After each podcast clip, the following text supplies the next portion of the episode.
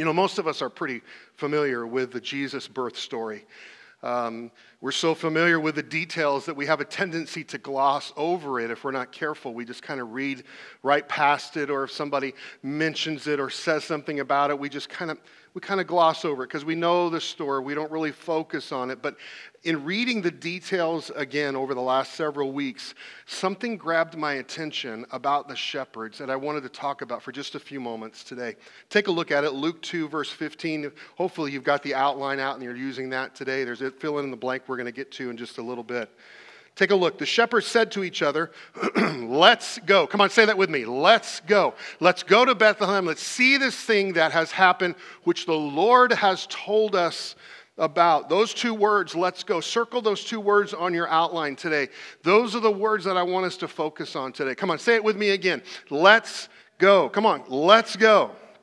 Just a few weeks ago, I completed a beginner obedience class with my now one year old dog, Brody. Take a look at Brody. He's a great little guy. Uh, that was when we first got in that picture. I like to show that picture. I actually have that on my on my desktop on my office. I like to show that picture because literally none of those toys, well, there's one. One of those toys is still left. he has chewed through, and we've only had him, what, going on six weeks that he has chewed through all of those toys. He is your typical, typical puppy. But I had an opportunity to take him through a beginner class uh, at PetSmart right here in Balboa in the Target Shopping Center. And we learned things like sit and shake and wait and come on command. We learned target, all of these kinds of things. And yes, guess what? Brody passed. He passed the class. We actually had to do them for the trainer, and they had to do seven things, and he did it. Years ago, I took our, our other terrier, uh, Kenzie, to, through the class, and she failed the first time. She like did two of them, you know, that was really pushing it. And so we had to retake the class. But Brody passed the first time, and, and it was amazing because half the time I didn't think the guy was even paying attention. You know what I'm saying? It just he's just kind of one of those dogs, but he he really paid attention, and, and so I was really excited. And so we're gonna give it up for Brody. I like this little video that I took. If you saw it on Facebook, go ahead. Anthony, let's take a look at this video. We're going to celebrate with Brody because he passed, right? So, yeah, yeah, give it up for Brody. Now, listen, I know maybe you haven't even met Brody. Maybe you'll get to tonight if, uh, if you're there at the Hope and House. But um, Brody struggles with something, though, that a lot of dogs do. We love, I love to take my dogs out for a walk, and we usually go a couple miles on our walk. And Brody struggles with loose leash walking. That was one of the things that we did have to learn in the class. Say it with me, it's a tongue twister. Loose leash walking. He doesn't do loose leash walking, he does tight pulling walking, right? That's what he does. He is what's known as a puller. As we walk, he pulls. I call him my mush dog.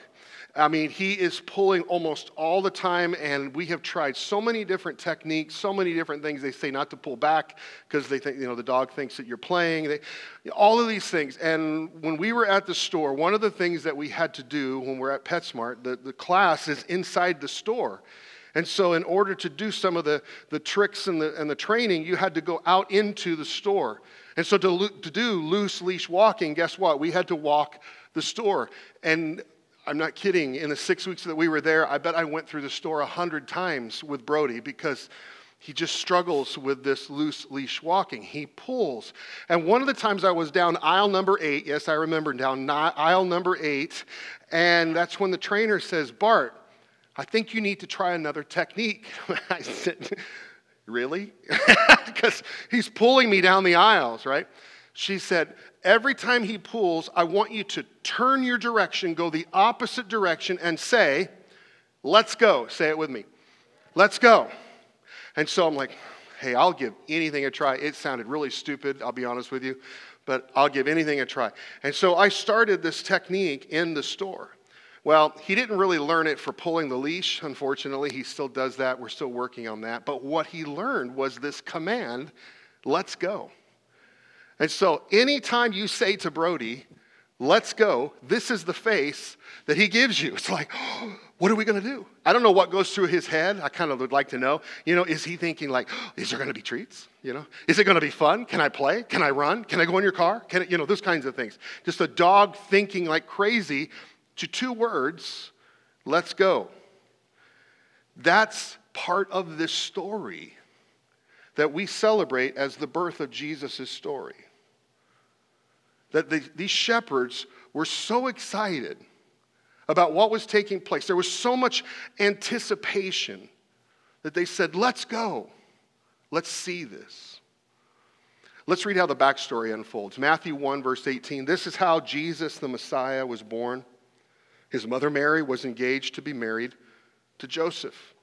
In ancient Jewish culture, engagement was more binding than it is today. We, many of us know that. A man and a woman were considered legally bound in marriage, even though they were just engaged. All that they needed to do was go through the ceremony. And obviously, it was without physical intimacy that would consummate the marriage. And in verse 18, we read that before the marriage took place, so before the ceremony took place, while Mary was still a virgin, she became what? Pregnant through the power of the Holy Spirit. And I don't want you to miss this. Get, get this in your head here. Mary became pregnant even though she was a virgin.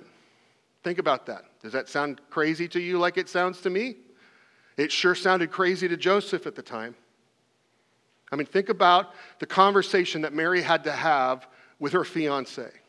She had to face the man that she loves and tell him that she was pregnant and she had no guarantee how he was going to respond.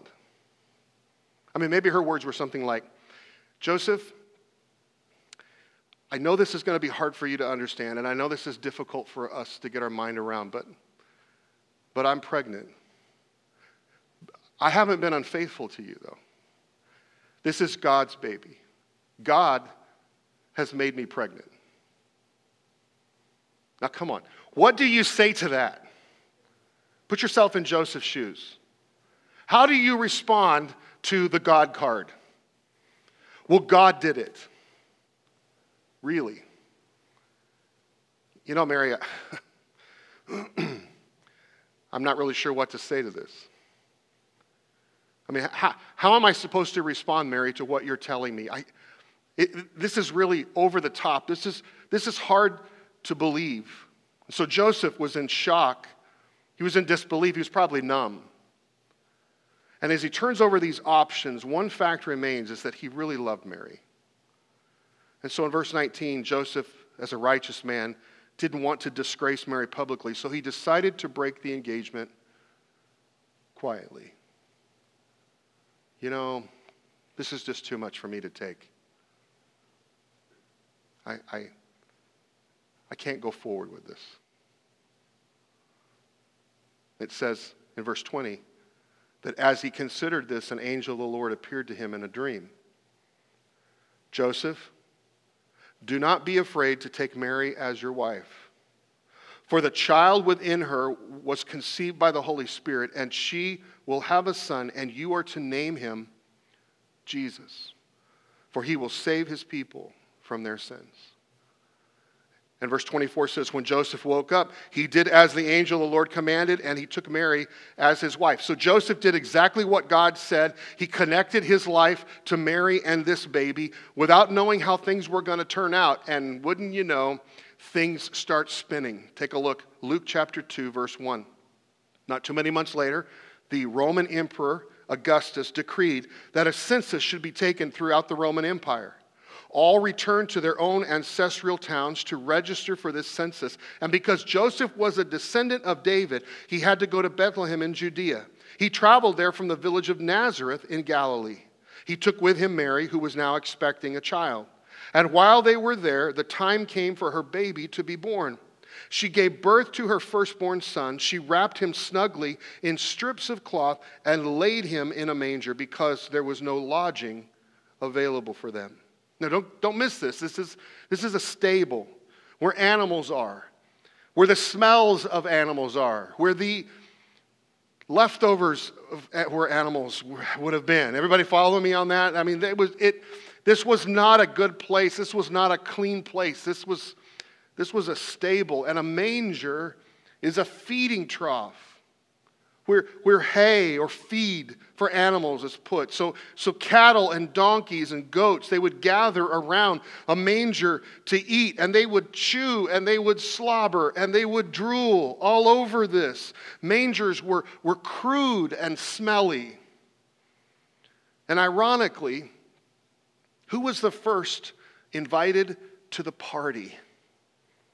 Take a look, Luke 2, verse 8. That same night, there were shepherds. Shepherds. They would have been really familiar with mangers, huh? Shepherds staying in the fields nearby, guarding their flocks of sheep.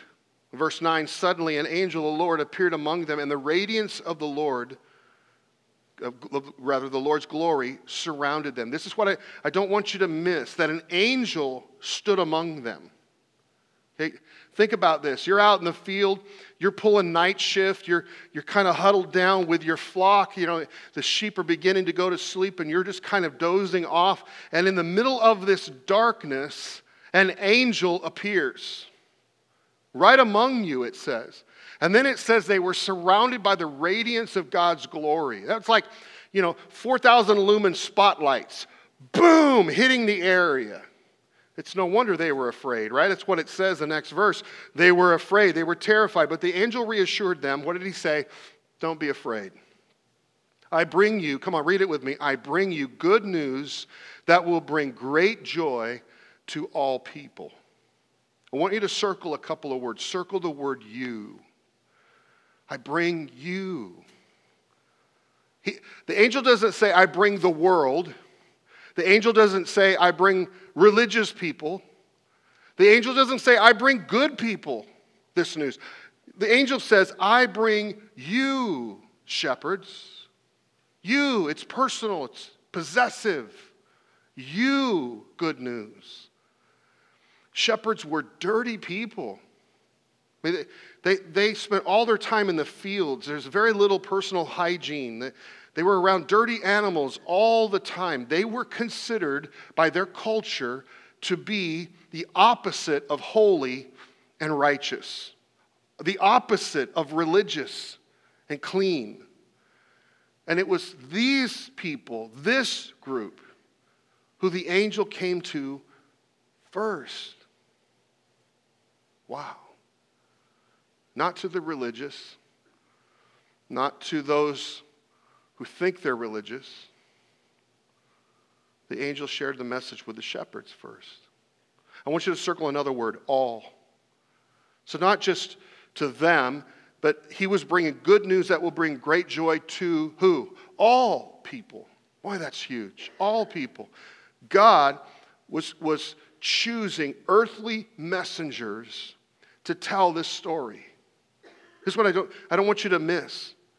But you know, here he's choosing these messengers, these shepherds, to tell this story. But where would shepherds go to tell the good news? Who would they talk to? Because they were the outcasts.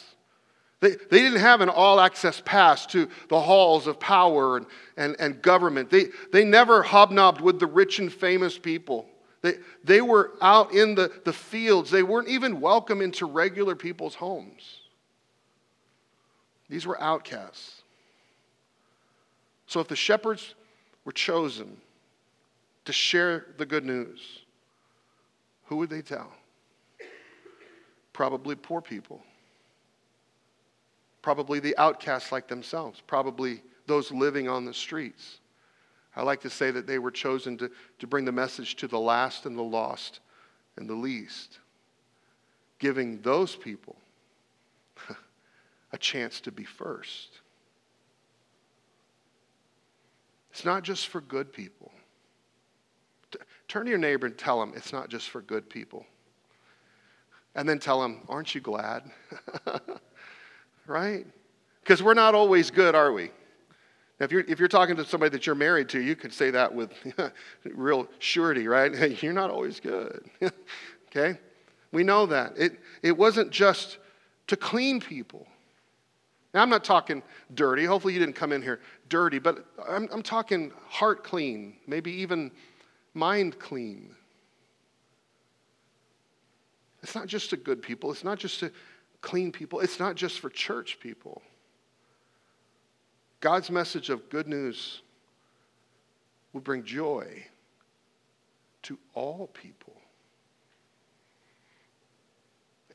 Here's the crazy thing people struggle with this, this idea of the message of Jesus. They say it's such an exclusive message of Jesus, it's so strict and narrow minded. It's, it's a belief system that, that, it, that doesn't welcome itself to, to everyone. But I, I mean, based on what the angel is saying here, God's message is good news of great joy to all people. I'm pretty sure you can't get much more all inclusive than that, right? No matter where you've been, no matter what you've done, God's message of good news should bring joy to you. Hmm. The angel continues The Savior, yes, the Messiah, the Lord, has been born today in Bethlehem, the city of David. Circle the word Savior. That comes from uh, the idea of saving or rescuing from danger. Maybe you're at a point in your life, in your marriage, in your job, in your health, in your finances, where you feel like you are drowning, like you're going under, like you are gasping for breath, and you don't have the ability to save yourself. Guess what? You need a Savior. And this is good news for you today. The angel calls Jesus Messiah. I want you to circle that word. Messiah is God's chosen king of God's kingdom. What, basically, it's saying God has a plan and a purpose. And the cool thing is, maybe you're wondering what God is trying to do in your life, what God wants to do in your life. I want you to be assured that God has a plan and a purpose for your life, and He has the resources to pull it off. He's in control, He's in charge, He's king. The angel calls Jesus Lord. Circle that word on your outline. That's a good word. It talks about the personal name of God. It's a, in the Hebrew, it's, it's God getting up close and personal with us. And that should be a, a message of hope for us today. That God doesn't stay at a distance, that God comes up close to us, right where we are, right what we're, in what we're facing. He wants to speak these words to us. The angel continues, and you will recognize him by this sign. You will find a baby wrapped snugly in strips of cloth, lying in a what? Manger. A manger was a very familiar place to a shepherd. I mean, if they had said, You will find the baby in the temple in Jerusalem, the shepherds would have went, Sucks to be us. Can't go there. You're going to find the baby wrapped nicely in someone's nice home. Can't go there. But the angel said, Here's the sign. You're going to find the baby in a manger. Can you imagine how the shepherds' hearts just leaped at that moment? They're like, wait, um, wait, did he say a manger? We, we know mangers. We know where a manger is going to be. That's going to be in a stable, in a barn. We, we relate to that world. That is, that is our talk. Jesus, God's Son, the Messiah, the Savior, the Lord, is coming to where we live. He's coming down into our neighborhood. I love how Eugene Peterson writes that in the message paraphrase that God came into our neighborhood. A manger would have been a place that the shepherds relate to. Jesus didn't just come into the top levels of culture. He didn't come for just religious or moral or powerful people. Jesus didn't come, you know, to, to say that you have to meet a certain standard to be in his presence in order to approach him. Jesus makes himself accessible to all people, including you and me. And that is hope. See, the thing that you can see in Scripture, this is just kind of an aside. I don't have enough time to unpack this, but here's just a big thought for us here. It's not even on your outline. I just, I just want you to get this. God wants you to find him. Don't miss this. God wants to be found by you. Why else Would, would God allow a baby to be born in a manger and give the message to shepherds? It's because this is a place they can go. This is a place that they relate to. This is accessible to them. I think that's the story of the Bible. Not just of Jesus' birth, it's a God who wants to be found by you. So the baby's born in obscurity. and then all heaven breaks loose. Take a look, verse 13. Suddenly the angel was joined by a vast host of others praising God. So don't miss the picture. Surrounded by 4,000 lumen spotlights, there's this angel giving the shepherds the message. And then all of a sudden, suddenly, there was a vast host of angels that we're beginning to praise God. So it just kind of opened up. I like to say that the curtain just kind of pulled back on eternity, and we see this vast host of angels giving God praise, saying, Glory to God in the highest and, on, and peace on earth to those with whom God is pleased. And just like that, verse 15, when the angels had returned to heaven, the shepherds said to each other, Here it is. Come on, read it with me. Let's go. Come on, say it again. Let's go to Bethlehem. Let's see this thing that has happened, which the Lord has told us about. Do you know what's taking place here? They hoped to find what God had said. They hoped that they would find. They, they were anticipating. They were expecting. They, they experienced something that was very real, and now they hoped to find what God had said. In fact, they hoped to find the baby, they hoped to find God. So, verse 16 they hurried to the village and found Mary and Joseph, and there was the baby lying in a manger.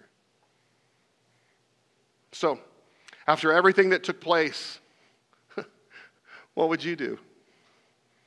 I mean, if you were in the, the group of those shepherds and you're huddling down, getting ready to go to sleep at night, and all of a sudden an angel appears and there's this brightness around you, and this angel tells you all this information, and then you get up and you go and you find exactly what the angel said that God was doing, you find the baby in the manger. What would you do?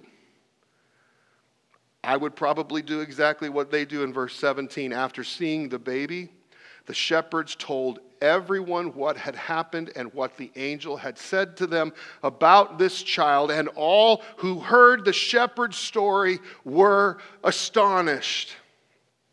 You know why? You know why, but maybe you're not connecting the dots yet. They were astonished because the shepherds were telling them the lowest of the low, the outcasts, the ones that could not come into the culture, were the ones that the message came to first. God spoke to them first. And now they're telling everyone. God came. He came down to earth and He brings us hope. He brings us love. He brings us life. So, just like it all started out with hope and anticipation, the shepherds say, Let's go see this. Hmm. So, in the closing words of the narrative in verse 20, look at this. The shepherds went back to their flocks, back to their ordinary lives, glorifying and praising God, worshiping God. Don't miss this. When you are overwhelmed by what God is doing, guess what? The natural result will be worship. That's what they're doing. They had, for what they had seen, what they had heard, they're overwhelmed. It was just as the angel had told who? Them.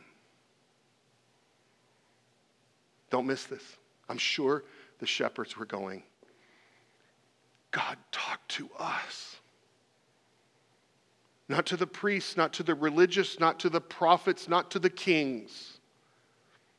He talked to us. Friends, this season, God wants to talk to you, and He wants you to realize it. because he brings hope. He brings good news. He brings joy. This was real. This, this was real for them. God had spoken to them personally. They were the first ones to the party. They were invited by God. When no one else was invited, they knew that God had sent Jesus for them. This was not generic, this was personal. Please don't let this Christmas season be generic for you. It's personal, it's for us today. And this is what you need to know. Let's fill in the blank. No matter what, the hope of Jesus is for me. No matter what. No matter what I'm feeling, no matter what I'm facing, no matter what I'm going through, no matter the odds, no matter what people say, doesn't matter. The hope of Jesus is for you, it's for me. This is personal, this is not generic. This is for you. Jesus is with me. He's not a distant God. Jesus understands me. He knows what it's like to get into my skin and live life as a human being. Jesus loves me enough to come to earth. The Apostle Paul tells us in 2 Timothy 1 God saved us not because we deserve it. Boy, that's the truth, isn't it? God saved us not because we deserve it, but because that was his plan from before the beginning of time. To show his grace through Jesus. And now he has made all of this plain by the appearing of Jesus, our Savior. This whole thing is, not, is not supposed to be generic, it's supposed to be personal. Friends, Jesus doesn't want you to be religious. He wants to be in a relationship with you. This is for you. This hope that Jesus brings, the possibilities are endless. This hope that Jesus brings, it's for you. It's for me. So, what do you hope to experience this Christmas? For me, I hope to experience more of Jesus. As we wrap off today, I, I would miss something big if I didn't include the very popular video clip that we know from a Charlie Brown Christmas, right? Good old Linus, right? You know, the guy that carries the blanket everywhere. Charlie Brown asks if there's anyone who knows what Christmas is all about, and Linus says, I know Charlie Brown. Remember that scene? You know, you know that scene. Linus walks onto the stage and he starts quoting the verses that we've looked at. It's from the King James Version of the Bible. It's a little different in wording, but it's, it's the same passage.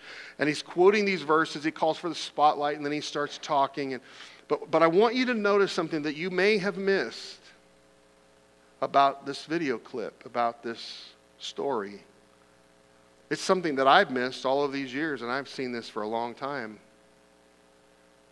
right in the middle of speaking, Linus drops his blanket. Now, if you know peanuts like I know peanuts, Linus does not let go of that security blanket, right?